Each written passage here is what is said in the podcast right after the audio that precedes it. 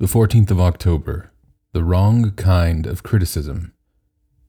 Then Jesus addressed them Let me ask you something. What kind of action suits the Sabbath best? Doing good or doing evil? Helping people or leaving them helpless? Luke 6 9, the message. Some people are constantly criticizing others.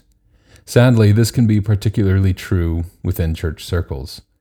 People can nitpick and be critical, often over very unimportant things, perhaps just because a person is doing things differently.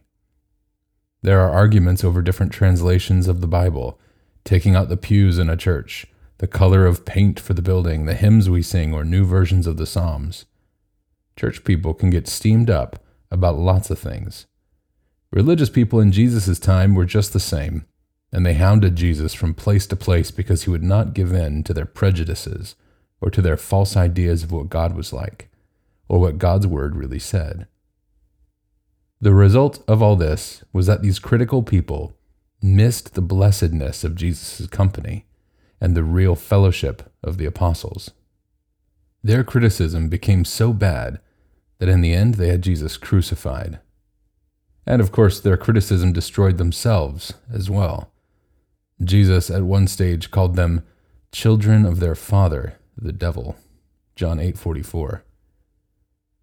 Now we can point out the nastiness of these enemies of Jesus. But what about our own hearts?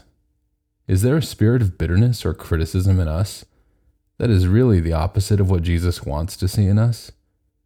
He wants to see true grace and love and understanding